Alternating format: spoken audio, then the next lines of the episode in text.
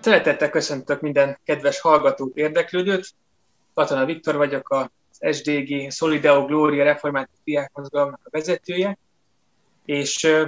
SDG ház néven évek óta gondolkodunk arról, és szeretnénk létrehozni egy ilyen protestáns talajon működő, együttélő, imádkozó és dolgozó közösséget Magyarországon. És ahogy ezen gondolkozunk, dolgozunk, úgy keressük ennek az útját, hogy hogyan, hogyan lehetne létrehozni, kialakítani, és itt nem csak a, a helyre gondolok, hogy kell hozzá egy ház, meg egy terület, hanem hogy mi ennek a, a lelki háttere, ez egy közösség, hogyan tud épülni, kapcsolódni, milyen imádságokat tudunk mondani, és így tovább. Ennek kapcsán szerveztünk már találkozót is ehhez, és hát egy elmaradt találkozónkat szeretnénk ezzel a beszélgetéssel most, most pótolni ilyen formán, és szeretettel köszöntöm Nagy Károly Zsoltot, akivel most beszélgetünk, az egyik beszélgető társam. Én is szeretettel köszöntelek titeket is, és a hallgatókat is. Illetve itt van még feleségem, munkatársam, akivel szinte együtt dolgozunk ezen, Nusi. Sziasztok, örülök, hogy ez a beszélgetés létrejön pont most, és nem örülök, hogy is bekapcsolódtuk ugye a hallgatással. És kérlek, Nusi, hogy, hogy vezesd elő, hogy mi is ez a téma, amivel most foglalkozunk.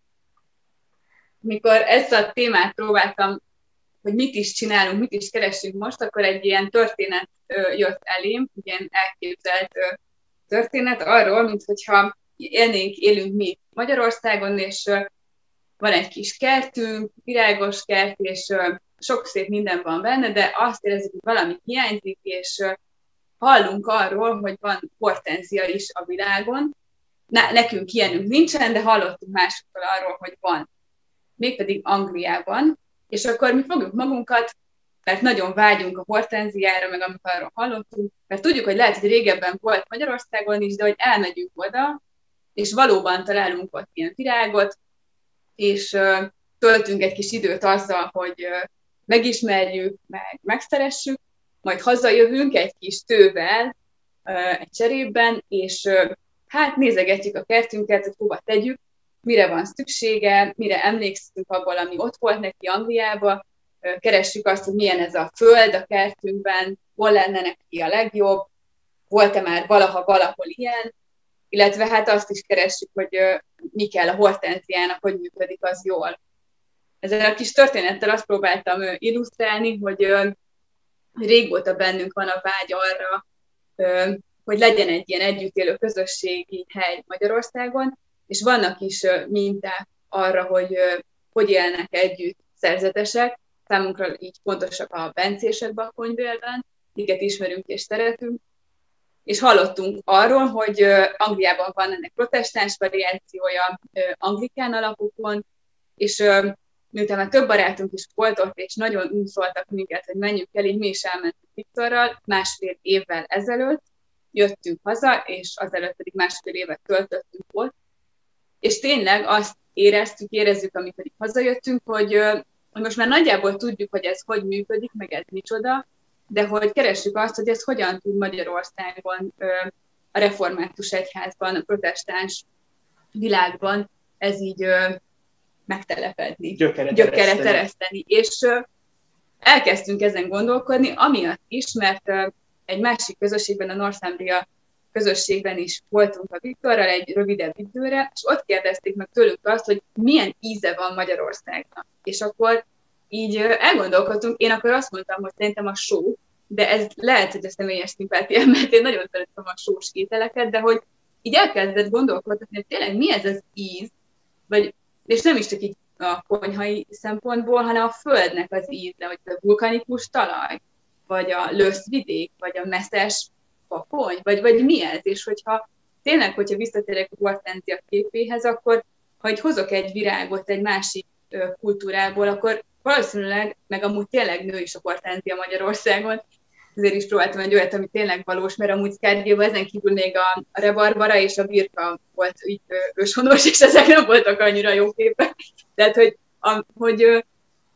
hogy akkor az hogyan változtatja meg ennek a virágnak színét, a, a illatát, És ezen kezdtünk el gondolkodni, és így jutott eszünkbe Parcsi, hogy egy beszélgessünk arról, hogy mi ez a kultúra, mint akár mint magyar kultúra, és de úgyis, mint magyar református kultúra, amiben belehelyezkedik ez az együtt élő közösség reményeink szerint, mit ad ez hozzá, mi az, ami mondjuk hiánya egy, egy anglikán háttérhez képest, de mi az a töblete, mi az a sajátossága, és mi az, ami mindegy, hogy hol van, mert hogy keresztény, és hogy az megjelenik az adott kultúrában. Köszönöm, Lucy. És hogy miért Karcsihoz fordultunk arról, hogy esetleg mondasz egy pár szót magadról, Karcsi, lehet, hogy a hallgatóknak is így megvilágosodik, hogy te ezt értesz valamelyest. Köszönöm szépen a megelőlegezett bizalmat. Uh, igen, hát a, én Sárospatokon végeztem református teológiát, és aztán egy nagy uh, körútra indultam, mert hogy a teológia után kulturális antropológiát uh, tanultam Miskolcon, aztán meg kommunikációtudományból képeztem magam, és elég sokat foglalkozom, szoktuk ezt mondani, ez a szakterületem, a református felekezeti identitásnak a története, és különösen a változása a 20. században és a 20. század végén.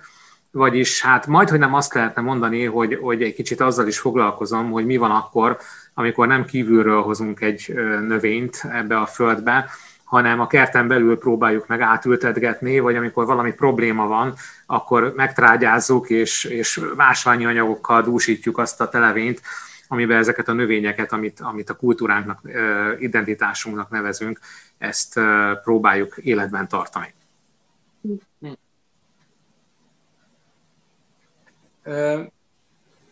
Miket gondolsz így elsőre ebben a témakörben, amit Nusi felvetett, hogy hogyan, hogyan mit látsz ebben a magyar talajban, a protestáns talajban, ami, amihez tudna kapcsolódni ez a növényke, amit, amit itt dédelgetünk magunkban, magunkkal? ahogy Nusi mondta ezt, hogy, hogy milyen íze van Magyarországnak, én nem a sóra asszociáltam, hanem azt mondtam volna, hogy hát olyan, olyan finom asszús. Mert hogy én ugye Sárospatakon a Tokai hegyvidéken élek, és számomra az asszú az tulajdonképpen mindenfajta eszenciája mindannak a jónak, ami a földből jöhet. Van egy ismerősöm, akinek az egyik fia egyszer írt egy TDK dolgozatot, vagy valami ilyesmit, amiben a, azt elemezte ki, hogy az asszú borban hányfajta ásványi anyag van. Már pontosan nem emlékszem a, a részletekre, de az maradt meg bennem, hogy az asszú egy olyan borfajta, amiben a, az átlagborban lévő ásványi anyagoknak a többszöröse található, nem csak mennyiségében, hanem a sokféleségét tekintve is. És hát ez a, ez a szőlő fölszív mindent magából, magába, a talajnak a mély és az egészhez hozzáadódik a pince, hozzáadódik a levegő, és mindez hozzá tartozik ahhoz, hogy itt és csak itt lehet ilyen asztút készíteni, és ezt, ezt nem lehet valahova máshova elvinni. Én azt hiszem, hogy valahogy így van ez is, hogy hogyha a kultúrát valami nagyon egyszerű módon akarjuk megfogalmazni, mindig azt szoktam mondani a hallgatóimnak, hogy akkor a kultúra a válasz arra a kérdésre, hogy hogy szoktuk. És azt, hogy hogy szoktuk csinálni a dolgokat, az itt helyben dől el. És a kereszténységnek is van egy ilyen e, helyben eldőlő életformája, vagy helyben eldőlő megvalósítási formája, ami attól függ, hogy a kereszténység itt és most nekünk éppen milyen problémákra, milyen élethelyzetekre, milyen válasz lehetőségeket kínál, és hogyan tudjuk megélni azt a, azt a nagyon mélyről hozott alapinformációt, ezeket az alaptudásokat, alapkészségeket, amelyeket Krisztustól tanulunk. Ugye a kérdésünk az volt, hogy, hogy ezt az egészet, hogy együtt élő, együtt imádkozó és együtt dolgozó közösség, ezt hogyan lehet kötni a, a magyar protestáns kultúrához, itt az egyik legfontosabb probléma, amivel általában meg kell küzdeni, vagy valószínűleg meg kell küzdeni, az a jó református szokás, hogy ha valami ilyesmiről hallunk, akkor rögtön azt a választ kapjuk rá, hogy az a reflexió, hogy hát ez egy katolikus dolog, ez távol legyen tőlünk. Ti is hivatkoztatok a bencésekre Bakonybélben, nekem is hatalmas élmény volt, amikor e, ott lehettem náluk, és az én, én gondolkodásomat is nagyban befolyásolja és meghatározza az az élmény, de hát sajnos ezzel a, a reflexióval uh, számolnunk kell, És számolnunk kell azzal is, hogy ez a hogy szoktuk a protestáns kultúra összefüggésében is, egy nagyon hosszú változásnak az eredménye, és nagyon hosszú fejlődésnek az eredménye, és az, ahogy ma szoktuk, tehát ahogy válaszolunk arra a kérdésre, hogy mi ma a protestáns kultúra, hogyan szoktuk, az sokszor hát kevés köze van ahhoz, ahogy mondjuk 200 évvel, vagy 300, vagy 500 évvel ezelőtt válaszoltak erre a kérdésre. Tehát, hogy 500 évvel ezelőtt nagyjából a, vagy inkább 450, hogyha a Debreceni zsinatot tekintjük, akkor még a református kultúra, a liturgia sok tekintetben jóval közelebb állt a, a katolikus liturgiához, mint ahogy ma áll. Itt a különböző felekezeti közösségek egymástól való elhatárolódásának egy, egy terepévé vált a liturgia, és, és akkor mi, mi elkezdtünk arról beszélni, vagy úgy csinálni, mint ahogy, hogy a mások nem csinálnak és így alakult folyamatosan az, hogy mi hogyan tudjuk mástoktól elhatárolni magunkat abban, amit csinálunk. Ez azért fontos, mert a, ma, ahogy szoktuk kérdésére a református kultúrában a válaszok közé nem tartozik az együtt élő közösségeknek a, a kulturális mintája. Sőt, azt, azt is tudjuk, hogy a reformáció időszakától kezdve ez, a, ez az életmód, az életnek ez a fajtája, vagy formája, hát meglehetősen gyorsan kikerült a református gondolkodásból, de ennek az életmódnak az alapja, az alapgondolata viszont folyamatosan ott volt. Erre az egyik legjobb példa szerintem Szikszai Györgynek a Keresztény Tanítások és Imádságok című műve a 18. század végéről, amiben nincs benne a szerzetes életforma, tehát az együtt élő, együtt dolgozó, együtt imádkozó embereknek az életformája, uh, illetve pontosabban a szerzetes életforma nincsen benne, de az együtt élő, együtt imádkozó, együtt dolgozó emberekből álló közösség életformája, az benne van. Méghozzá Szikszai azt írja az egyik helyen, amikor a házi áhítatokról értekezik, hogy a házi áhítaton azt a, az áhítatosságnak azt a formáját érti, amit a keresztény embernek a közös kegyességi megélési formák, tehát az Isten tisztelet, és a magánáhítat között gyakorolnia kell. És ez arról szól, szépen leírja Szikszai, hogy a gazda asszonynak vagy a gazda embernek a felügyelete alatt összegyülekezik a ház népe, és itt nem csak a családról van szó, hanem azoknak a, azokról az emberekről, akik egyébként együtt élnek a háztartásban, tehát a szolgálók, cselédek,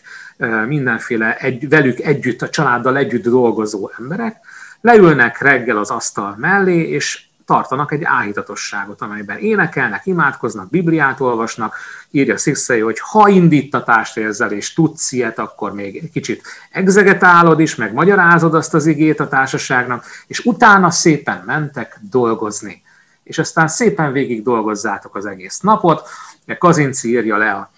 visszaemlékezéseiben, hogy az apja földjén a munkások, amikor arattak, akkor zsoltárokat énekeltek aratód énekként, tehát a, a, a, a, a szentség az ilyen módon is egy kicsit kapcsolódik a, a mindennapi munkához, de aztán jön az este, amikor letesszük a munkát, és akkor megint összegyűlik a ház népe, akik együtt dolgoztak napközben, azok most leülnek, együtt étkeznek, és együtt imádkoznak, és lezárják a napot. És ez, ez az egész szépen kapcsolódik a, a közösségi liturgiához, az istentisztelethez, és ebbe épül bele egyébként az egyéni áhítatosság is, mert hogy ehhez kapcsolódik az, hogy amikor ennek vége van és lefekszel, akkor ahogy leveszed a ruháidat, úgy gondold végig, hogy mit tettél aznap, és akkor tartsál egyéni bűnbánatot, ami egyébként nagyon sok tekintetben hasonló ahhoz, amit éppen most olvasom, a Szent Ignác lelki gyakorlatait, hogy ahogy, ahogy az exament abban leírja a Szent Ignác. Hát ezek, ezek ilyen közös gyökerű történetek, csak az, ahogy szoktuk, az a megvalósításnak a módja, az változik. Tehát azt gondolom, hogy ha, ha ennek a, az együtt élő, együtt imádkozó, együtt dolgozó embereknek a közösségét keressük, ennek a mintáit keressük, a magyar református kegyességben, akkor tulajdonképpen a, a, közös, a közös háztartásban, a családban találjuk meg leginkább ennek a gyökerét. Ez, ez nagyon, nagyon izgalmas, amit mondasz, és talán az is benne hallatszik, vagy hallatszik a hangomban, hogy nem tudtam erről, tehát hogy így ez egy ilyen izgalmas szál tényleg, és viszont az meg, abban meg nagyon segít a számomra, hogy, hogy tényleg, ahogy mondtad ezt az ide, felelkezeti identitást, úgy, úgy én is érzem, ahogy így jövünk ezzel a gondolattal haza, és keressük itt van a, a lehetőségét, hogy hát valahogy be kell ágyazni, hogy így, ha találunk egy ilyen szállat, mint amit most itt kiemeltél, hogy hát Szikszainál például a család egy ilyen közösség, vagy az egy háztartás, és ez akkor már tágabban is értendő, akkor itt ide, ide van hova oltani ezt, a, ezt az ágat. És ez nagyon, nagyon tényleg elgondolkodtató. Nyilván abban, abban más lehet egy ilyen közösség, hogy, hogy, hogy, hogy ez nem egy vérszerinti család, vagy egy ilyen igen, tehát ebben mindenképpen más, meg hogy, meg hogy ezek a közösségek, amiben jártunk, ezek, ezek időlegesen együtt élő, tehát nem örökfogadalmas szerzetesek, hanem mondjuk egy évre, három évre elköteleződő egyéneknek a közössége. Viszont abban meg nagyon jó lehet, hogy, hogy ilyen szempontból lehet egy ilyen katalizátor jellege, vagy egy ilyen gyakorló terepe annak, hogy, hogy aki oda elmegy egy évre, akkor egy belegyakorolja magát ebbe a ritmusba, ami már nincs meg, mint ahogy én is rácsodálkozom erre, hogy a Szikszai erről ír, és én Angliában tanulok. Igen. Angliába ki kell mennem, hogy ilyen napi állítatokat részt vegyek. Teszem hozzá, hogy egyébként a családom, egy keresztény családból jövök, és azért voltak ilyenek, de mondjuk nem minden nap tartottunk reggel este, meg mert nem volt ennek ilyen, ilyen formán kialakult, vagy, vagy rendszeres gyakorlása, de időről időre volt ilyenek inkább egy-egy ünnephez, vagy családi ünnephez, vagy hétvégéhez kötődően, vagy amikor együtt illetve az, illetve az iskoláinkban, tehát mindketten iskolában jártunk, meg teológiára, és ott voltak reggeli áhítatok, úgyhogy ez onnan mondjuk egy kicsit ez igaz, ez igaz. lehet. Igen, igen. Illetve talán annyit tennék hozzá, hogy ahol voltunk Kárgilban, ami Angliában található egy nemzetközi felekezetközi közösség, akik úgy körülbelül 30-an élnek együtt, és ők mint egy mondjuk egy bármelyik konferencia központ működnek Magyarországon, azzal a különbséggel, hogy ők működtetik a, a házat. Ez alatt értendő a konyha, a takarítás, a fűnyírás, a szennyvíz tisztítása, a szennyvíz tisztító tisztítása, a, a lelki szolgálat, tehát az, a, a lelkészi szolgálat, mert van több lelkész is a, a csapatban, a vendégeknek a fogadása, tehát hogy egy, egy nagyon széles körben, ami kell, azt mi, mi csinált önkéntesek, és mi önmagunkban is egy közösség voltunk, és mi fogadtuk be az embereket ebbe a, a közösségbe, és jöttek is pont, mint bármilyen más konferenciaházba, akár egy gyülekezet, aki hozott saját programot, és mi tényleg csak a keretet adtuk hozzá, de olyan is volt, hogy jött egy gyülekezet, és azt kérték, hogy erről a témáról tartson nekik a valamelyik lelkész egy egy hétvégét vagy egy hetes programot, és ami talán egy különbség így a magyarországi házakhoz képest, hogy nagyon sok saját programja volt a háznak, ennek volt egy ilyen struktúrája, hogy ami inkább ilyen lelkiéletápolás, ami inkább családos program, vagy csendes program, vagy gyaloglás, biciklizés, vagy valami művészeti tevékenység. Volt, volt például egy horgoló csoport, ez nagyon izgalmas volt, hogy ők ottan csendben horgoltak egy hétig, és közben imádkoztak velünk. És amit szerettem volna még hozzátenni az, amit mondta Viktor, hogy, hogy az nagyon érdekes, hogy itt azért nem örökfogadalmas sok az emberek, vagy említetted, illetve nem is csak egyedülállók, mert mi is házaspárként mentünk, és mások is voltak, akik házaspárként voltak, illetve voltak, aki egyedülálló anyukaként volt ott a, a lányával, voltak, akinek már idősebb gyerekei így voltak, és egyetemisták voltak, és oda jöttek haza. Szóval egy ilyen nagyon különböző életállapotú embereknek az ideig tartó állapota. Szeretném ezt külön csillaggal megjegyezni, hogy, hogy sokan jöttek úgy, hogy munkahelyváltásban voltak, vagy lelkésztek, akik egyik gyülekezetből már eljöttek, és mentek volna egy másik gyülekezeti szolgálatba vagy területre, vagy úgy érezték, hogy most így kellene egy kis szünet, akár csak három hétre eljöttek, és nagyon boldogan vettek részt a konyhai csapatban, mosogatásban különösen, illetve takarításban, és ez a vendégek számára is egy ilyen érdekes dolog volt, hogy az, aki ott napközben takarította a fürdőszobáját, vétejét, az a vacsoránál felszolgálta a vacsorát neki, és kiderült, hogy amúgy X és Y gyülekezetnek a lelkésze. Tehát, hogy egy ilyen, hogy így nagyon átalakul az, hogy, hogy ez nem egy munkatársi csapat, teszem hozzá, hogy mind önkéntesek voltunk, hanem hogy tényleg ez egy szolgáló közösség, akik befogadják ezeket a vendégeket, és ez, egy, ez, ez lehet egy olyan hozzáadott értéke, ami, ami, ö, ami talán nincs meg annyira az itthoni ilyen házakban. Mondom ezt úgy, hogy is néhányat ismerek csak, és hogy tudom, hogy ott is nagyon szívvel, lélekkel dolgoznak az emberek, de hogy az egy másabb munkatársi csapat, akik bejárnak oda dolgozni, és utána hazamennek, mint akinek szomszédja, a főnöke, a lelkésze, a barátja és a munkatársa is ugyanaz, aki a szokott túloldalán lakik. Tehát, hogy csak az ártabb közösség. Ez egy nagyon fontos dolog, amit mondasz. Azt hiszem, hogy, hogy ez az egész hely, meg helyzet, amit, amit elgondoltok, meg amiről szó van, az, az egy nagyon-nagyon-nagyon jó válasz arra, ami, ami hiányzik a mindennapi életünkből ma. Tehát a, amit, amit itt körvonalazódik, az ugye tulajdonképpen felfogható úgy, mint egy háztartás, egy gazdasági egység amit működtettek, amiben vannak állandó résztvevők, vannak átmeneti résztvevők, hogy annak idején, hogy a, a Szixa idejében a háztartásokban is voltak szolgálók, akik átmeneti ideig, vagy idei munkára voltak, hogy nem akarom túlfeszíteni ezt a szikszai párhuzamot, csak hogy ez egy, ez egy racionális történet, viszont ami, amivel ez sokkal több egy ilyen gazdasági egységnél, az tulajdonképpen az, hogy itt, egy spirituális tartalommal van átítatva mindaz, ami, ami történik egyébként a mindennapi életben. És hogyha ennek a, a, a gyökereit nézzük, akkor mondjuk a, ahonnan a közös élményünk, ugye a bencések, meg úgy általában a szerzetes életmód, ott pontosan ez volt a, a fontos, hogy, a, hogy egyfelől a mindennapi életben a, a munka és a szakralitásnak a, a hórák közötti váltakozása, az hordozott egy, egy, egy fontos spirituális tartalmat. Ugyanakkor ugye ezt a fajta együttélési módot, amit egy szerzetes élet közösség jelent, ezt nem lehet megvalósítani a mai életben a, a, az átlagemberek számára. Tehát mi egy, egy sokkal profánabb életmódot élünk, egy sokkal a szentségtől távolabb került életmódot, aminek nyilván egy hosszú történeti oka van, hogy ez miért így van, meg miért így alakult, de a mai ember is vágyik arra, hogy, hogy egy, ilyen, egy ilyen megállóhelye legyen valahol. És amiket említettél, hogy lelkész, aki, aki egyik gyülekezetből a másikba, van, aki munkahelyi krízisben van tulajdonképpen. Tehát ez mind-mind egy, egy átmeneti helyzet. És tulajdonképpen a, a, akkor ezek a házak, ezek helyet adnak egy átmeneti rítusnak. És amit, amiről beszéltél, az engem nagyon meglepett,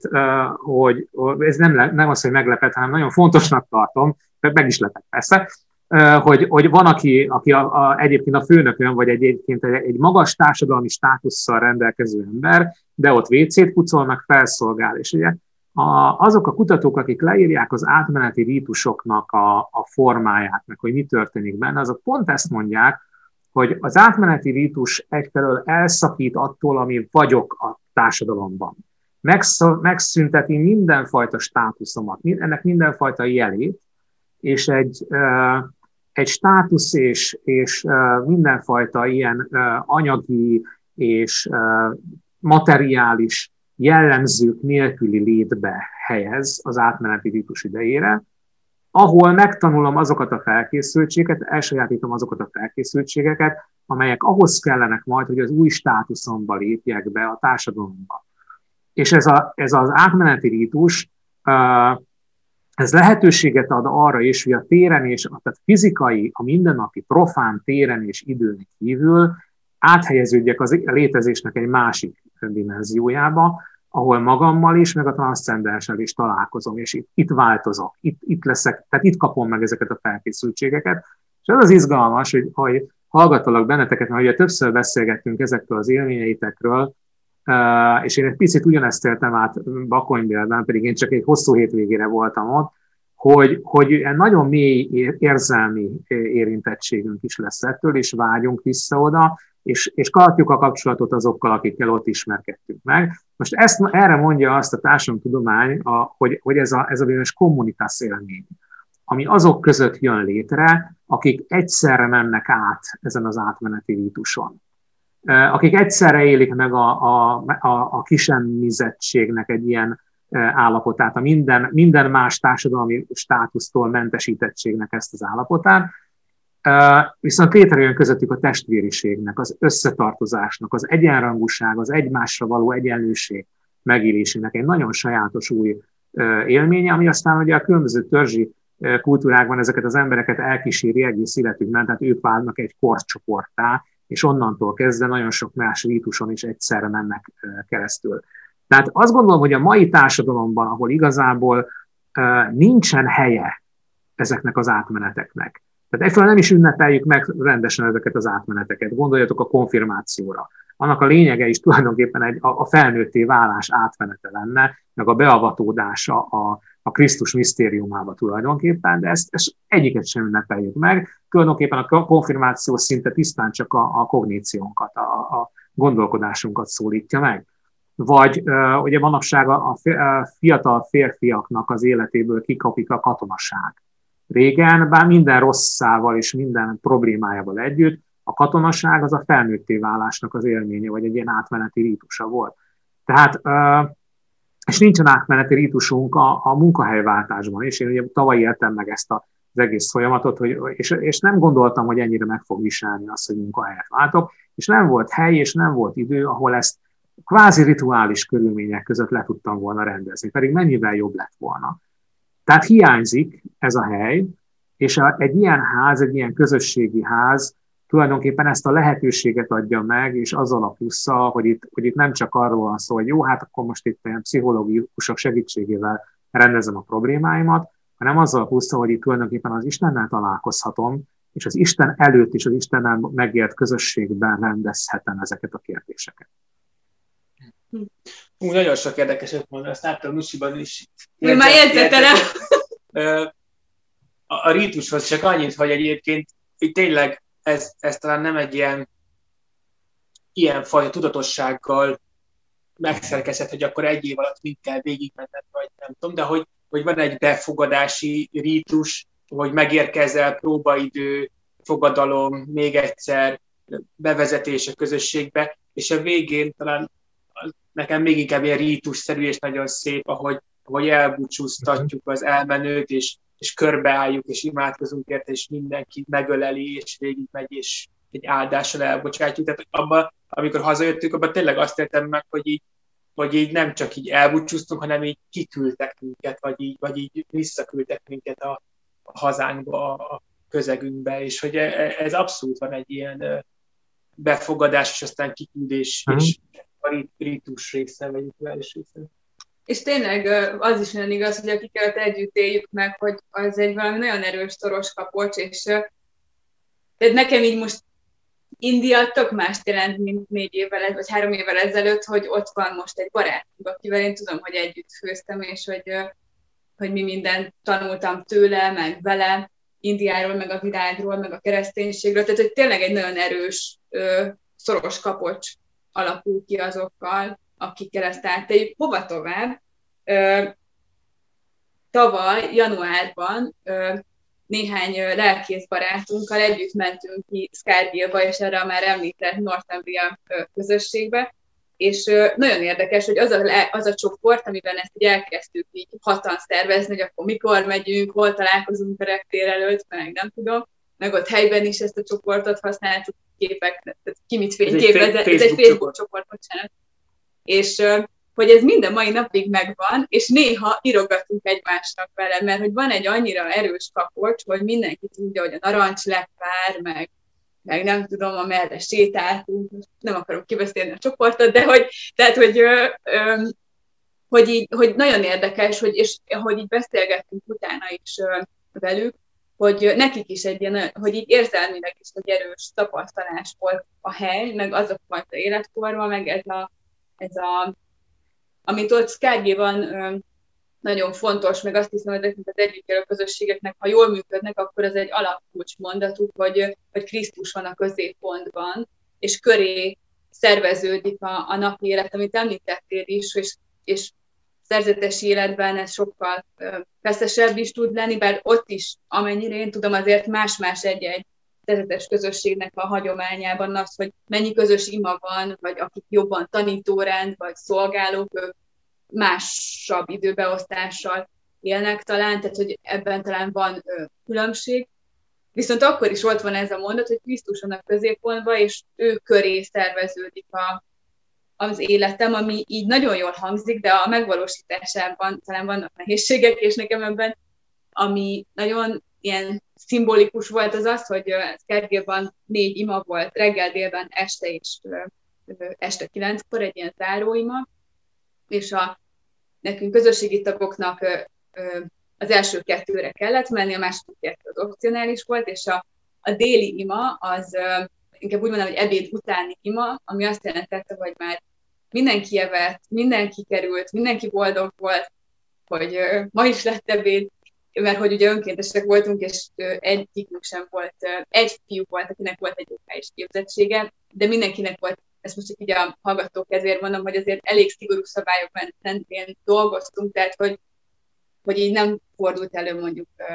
hányás hasmenéses vírus, meg ilyenek, tehát hogy így ez, ez így be volt biztosítva, hogy hogyan kell dolgozni. Betanított munkások. Betanított munkások voltunk.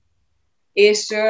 amit szeretnék mondani, az az, hogy az ebéd után volt ima, ami azt jelenti, hogy a konyha tényleg romokban hevert, és tornyokban a mosatlan, meg nem tudom, zöldséghéj a földön, hogyha valaki gyorsan itt úgy dolgozott, és akkor is ment mindenki imádkozni. És hogy ez egy ilyen számomra azóta is egy nagyon erős kép arra, hogy igen, lehet, hogy jól végeztem a munkámat, lehet, hogy nagyon finom ebédet csináltam, lehet, hogy hát elment, vagy így határeset. Egyébként ez is nagyon fontos volt megtanulni, hogy, hogy, így, hogy elég jó. Nekem van egy ilyen perfekcionista hajlamom, meg szerintem a kultúránkban is van, a magyarságban, hogy nagyon-nagyon jónak kell lenni, és ez elfogadható, és hogy, hogy ez így is jó, és ha elég jó volt, és mindenki jól lakott, akkor, akkor is jó vagy. Meg ha nem jól sikerült, akkor is jó vagy. És akkor is ember vagy, és hogy mi így az Isten köré szerveződünk, és akkor is megyünk imádkozni, ha jó, ha rossz volt. Tehát ez ilyen nagyon fontos kép számomra. Hmm. És ami itt így mondták közben, így a korábban vagy később, az, ez az átmeneti rítusokban, hogy mi az, ami segít bennünket, hogy azt hiszem nagyon fontos, hogy, a, hogy volt egy ilyen életszabályzat, egy ilyen úgynevezett rule of life, ami, ami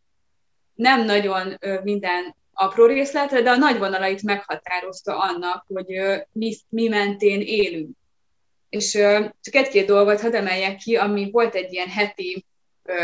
imafizetünk, amit a déli imákban mondtunk, és akkor ebben mindig volt közbenjárás is, de emlékeztetés is magunknak arra, hogy mit fogadtunk meg, és mi mentén élünk. És csak egy-kettőt hadd emeljek ki. Például az, hogy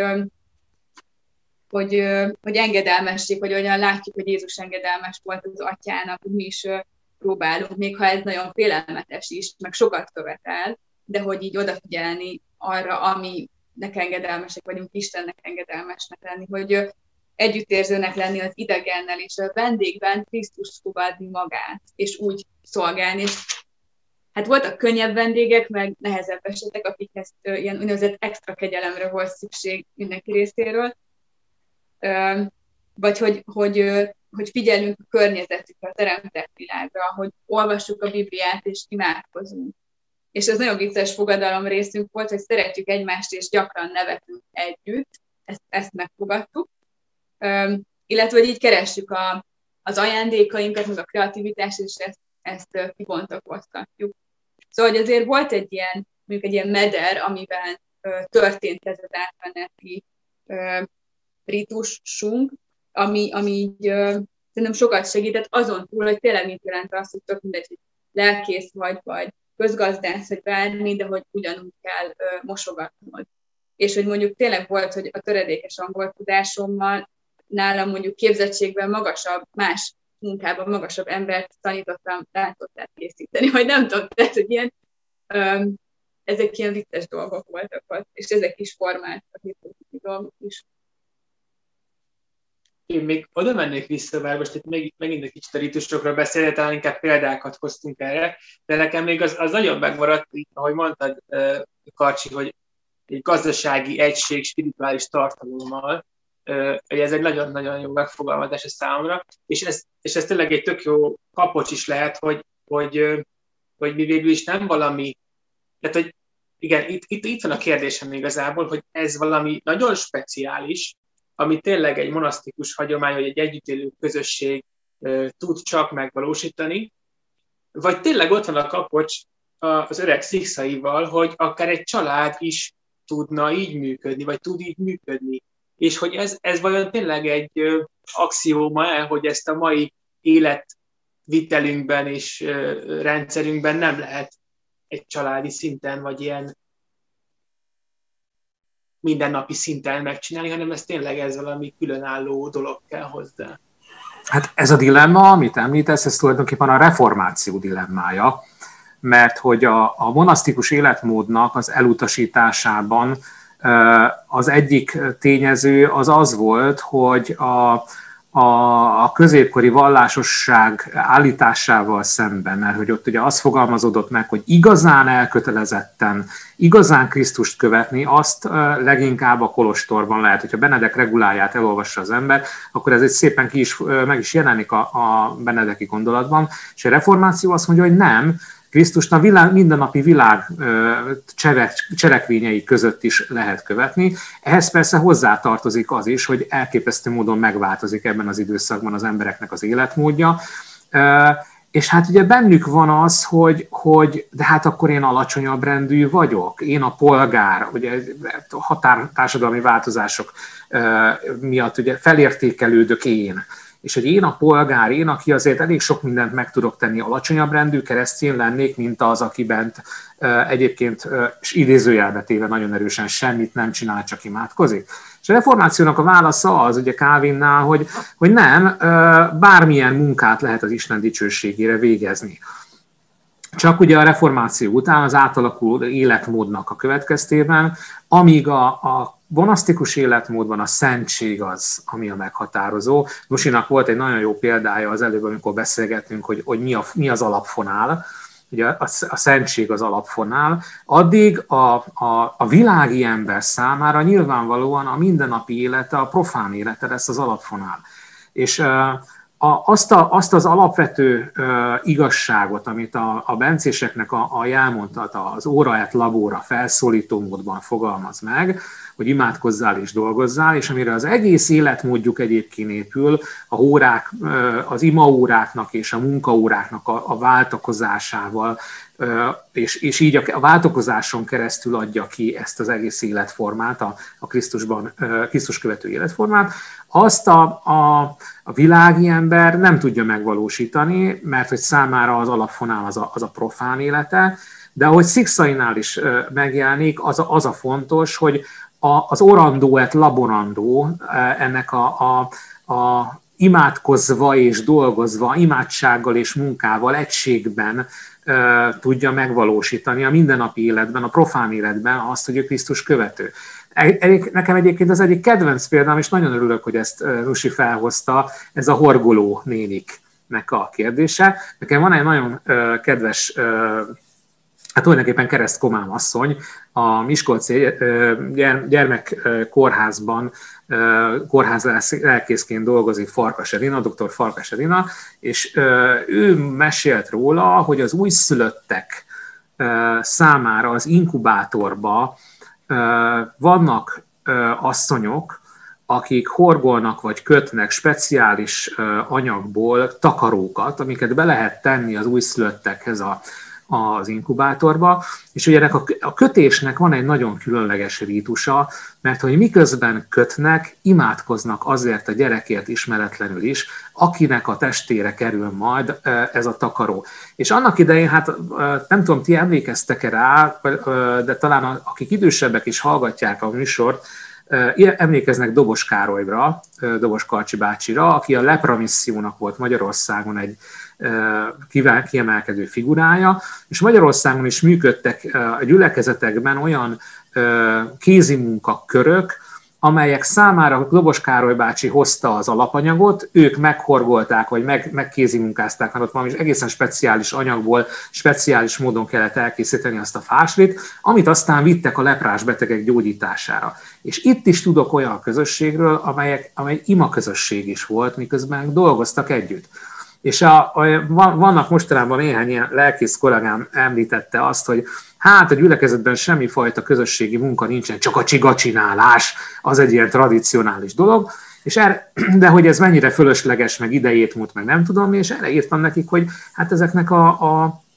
kézikmunka köröknek a mintájára a csiga csináló kör, az tipikusan lehetne egy ilyen együtt imádkozunk és közben dolgozunk. Tehát ugye a reformációnak a, a tehát ahogy a reformáció a megváltozott életmódban megpróbálja átpántálni tulajdonképpen a szerzetesi életeszményt, az ez a, a kettőnek a, a kap, szoros kapcsolódása, hogy miközben aratok, Zsoltát éneklek, miközben horgolok vagy kötök, imádkozok, miközben a profán munkámat végzem, az egész profán munkát, hát erről van szó tulajdonképpen, az Isten dicsőségére ajánlom föl, és az Isten dicsőségébe rendelem bele. Ugye a, a, a tragédiánk tulajdonképpen, az életmódunknak a tragédiája az, hogy ez teljesen kikopik. Ez teljesen elkopik az életünk gyakorlatából, a profán munka veszi át az uralkodó szerepet, megmarad talán, de ugye Szikszai nem, sem kell, vagy nem akarom én idealizálni, mert Szikszai is úgy ír erről a reggeli esti áhítatosságról, hogy hát az, a, a kegyességünk megroppanásának, vagy problémájának az alapja, meg a tünete is az, hogy ezek az áhítatok eltűnnek a református híveknek az életéből, a református háztartásoknak az életéből. Tehát, hogy ez, ez szépen lassan kikopik a gyakorlatból, és mindent a profanitás vesz át, és amikor valahogy jön egy ilyen minta, aminek még ugye lenne gyökere is a, a, a magyar református gondolkodásban és életmódban, hogy hát lehetne ezt máshogy is, lehetne ezt koncentráltan kipróbálni, és ezt, ezt így csinálni, akkor erre azt mondjuk, hogy júj, ez valami, ez valami idegen, mert hogy már különbözik attól, amit szoktunk. Pedig egyébként még ilyen szinten sem különbözik annyira, hiszen ahogy a térdelve való imádkozásnak van gyökere, és vannak olyan csop, vannak olyan, olyan területei Magyarországon, hogy a magyar nyelvterületnek, a magyar református nyelvterületnek, ahol a térdelve való imádkozás abszolút hozzátartozik a református keresztényeknek a, a mindennapi rítusaihoz. Ugyanúgy a, a családi áhítatnak a, a rítusa, és vannak, vannak területek, ahol megtalálható még és gyakorolják. Én évekkel ezelőtt csináltam egy nagy kérdőíves fölmérést, ami így a református kegyességgel kapcsolatos volt, és ott nagyon szépen kijött, hogy vannak azonosítható területek Kárpátaljász, Szabolcsban, vagy, vagy Erdélynek bizonyos területein, ahol ezt a mai napig élik és, és gyakorolják.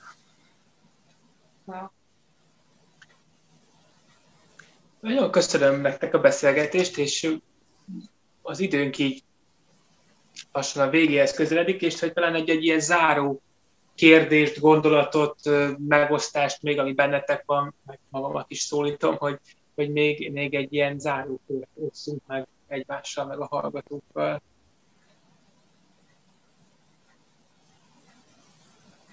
Én át tudom kezdeni. Ami nekem még így fontos azt hiszem az az, hogy ez egy, hogy, hogy néha megkérdezik mások tőlem, meg van, hogy én is magamtól, hogy most ezt az egészet itt miért, vagy ez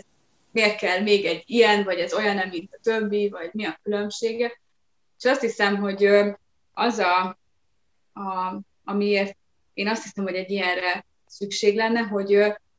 ez egy olyan hely, ahol egy kicsit bele lehet úgy gyakorolni magunkat egy másabb fajta életformába ami nem feltétlenül jelent munkahelyváltást, vagy életállapotváltást, hanem egyszerűen, amit így említettünk is, hogy ez a hogy, hogy mi határozza meg az életemet, és hogy lehet, hogy nem négy, de mondjuk három vagy kettő ima alkalom van, akármilyen formában, amikor megállok, és így tudatosítom azt, hogy én az Isten szeretett gyermeke vagyok. És hogy, hogy ettől máshogy fog majd menni az életem, vagy értékelem azt, hogy vagy mi a fontos, vagy mi nem annyira fontos, hogy tudom, hogy ki vagyok az Isten szemében. És hogy ezt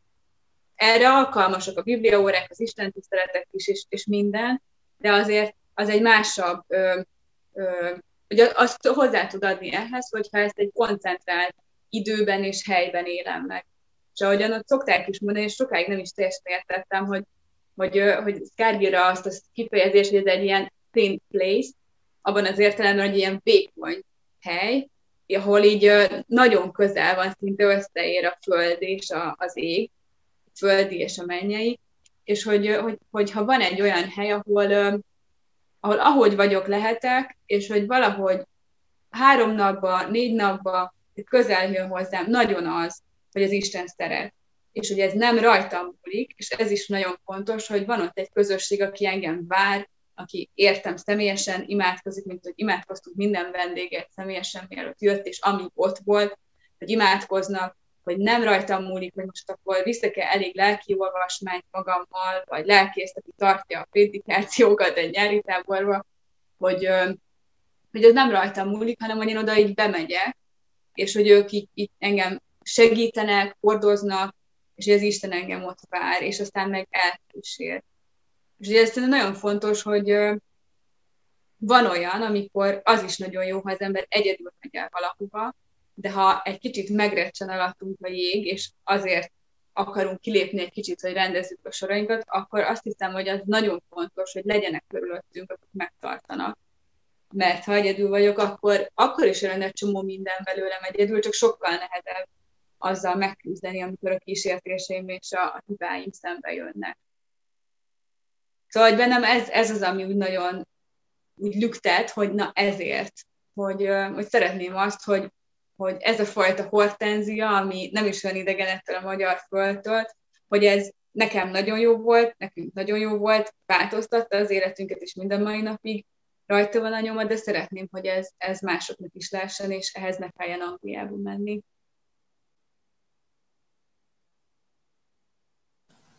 Macsi? A, az egyik gondolatom az, hogy ha, ha létrejön, akkor én is szeretnék elmenni. Mindenképpen, sőt, lehet, hogy benevezem a többieket is a családból, sőt, lehet, hogy a hallgatóimnak is nagyon erősen ajánlani fogom. A másik dolog, ami, ami folyamatosan kap, kapirgál bennem, az ugye Sárospataknak a, a, a hagyományában nagyon fontos Koméniusnak a, a szerepe, Johannes Amos Comeniusnak, a nagy morva pedagógusnak, aki az egyik könyvének az előszabában azt mondja, hogy a, a, az oktatásnak, nevelésnek az alapvető funkciója, a keresztény oktatásnak az alapvető funkciója az, hogy az ember magát és mindent, ami, ami ő, tudja vonatkozásba hozni Istennel. És én azt gondolom, hogy, hogy egy ilyen ház,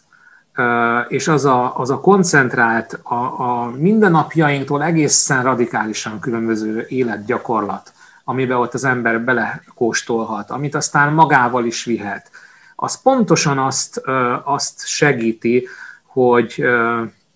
hogy mindent, ami vagyok, minden, ami én, minden, ami a világom, azt, azt koncentráltan tudjam vonatkozásba hozni Istennel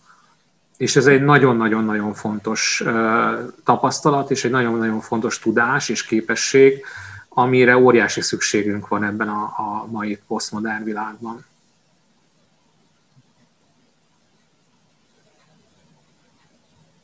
Hú, én, én nem is tudom. Nagyon jó volt benneteket hallgatni, meg bennem is, bennem is erősen érez a vágy, hogy, hogy legyen egy ilyen hely és azt hiszem, hogy, hogy engem először, és, és mostanában is nagyon foglalkoztat ez a, tehát a, a, a lelkiséget, tehát hogy ez egy gazdasági egység spirituális tartalommal, tehát hogy elsősorban ez, ez fogott meg, és utána értettem meg, hogy ja, vagy utána kapcsolódott hozzá, hogy ja, hogy ez egy közösségben valósul meg, és ez nagyon fontos része, és hogy együtt imádkozunk, együtt élünk, és hogy és hogy együtt dolgozunk, és valahogy ez az egység, ez még nagyon fontos a számomra, akár ha most itt a, a bőjtre gondolok, ami hamarosan indul, hogy, hogy ez nem csak egy spirituális tartalom, hanem, hanem egy, egy, egy gyakorlat, meg egy fizikai dolognak a spirituális tartalmával összekapcsolása, vagy, vagy az SDG-vel öt éve szervezünk zarándokat a nyári táborunk helyett, hogy, hogy ott az egy fizikai és lelki út, ami összekapcsolódik, és, és együtt jár a kettő, és hogy valahogy ez, ez is nagyon fontos vált számomra, hogy, hogy ez a spirituális tartalom egy közegben, egy közösségben, és a munkával összekapcsolódva jelenik meg, hogy ott így a, nyilván saját fenntartásunk érdekében, hogy az ember általában is a dolgát, dolgát ezért végzi a munkáját, de hogy valahogy tényleg ez a profán, meg a, meg a szent, a munka és az ima ebben a közösségben úgy, úgy egy egységé formálódik, és ez, ez azt hiszem valami fontos és szép dolog. Na, hát köszönöm a, a beszélgetést nektek, és hát folytassuk még ilyen vagy más keretekben. Én is köszönöm. Köszönöm, köszönjük. Sziasztok! Sziasztok!